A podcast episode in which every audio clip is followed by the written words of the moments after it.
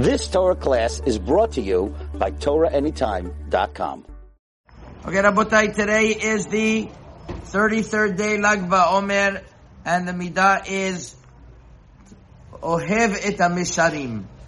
In order to properly grow in Torah, it is fundamental to love straightness, to love being straight. And you think that's so simple, and as we're going to see, it's not. The Midrash Shemuel says what it means is that somebody who is straight, that means he doesn't flatter, is not supposed to be flatter. Rather, he sees what's straight and he goes with it, he will be successful. It's also a remez that a person has to love in his learning to be straight, and he shouldn't be those who try to fudge things up, and therefore they don't understand the things in the straight path that they're supposed to. Like Rav Chaim Volozhin writes in his letter to the Sefer Tiferet B'chorim Amud Pei, that the main thing is to always grab onto the sfaray Yeshora, and whatever is not yashar, you move away. He says that is what the advantage that the Rishonim, the early commentators, had on the later ones, is that they always went in a straight path. You know, there was one great Rosh Hashiva in Europe that later moved to New York. His name was Rabbi Shlomo Heiman. And it's written in the Hagdamat Sefer Chidushei Rabbi Shlomo that the way to really approach learning is in a straight path, that when there's a question, not just to answer an answer that, you know, it's a good question, it's a good answer, but to give an answer in a way that the question's not even a question. That's when you know that something is true, that you go in the right path, that the question's not even a question. I remember that in my younger years, we'll call it, when I had the zikhut of going consistently to a shiur that was given by Rabbi Yashiv, and this was a sight to see. Mamash ashrimish ayn sherat hazot. There were Talmidei Chachamim there that prepared for days on the shiur, that they would give questions to try to, you know, to try to get Rabbi Yashiv off track.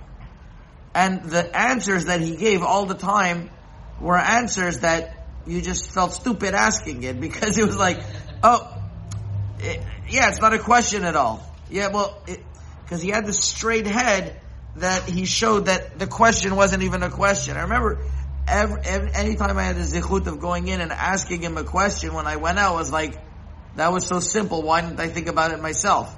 That, Rabbi Shlomo Heiman is saying, is the ultimate litmus test of knowing what is true and what is not true, to understand properly and do things by Yashrut.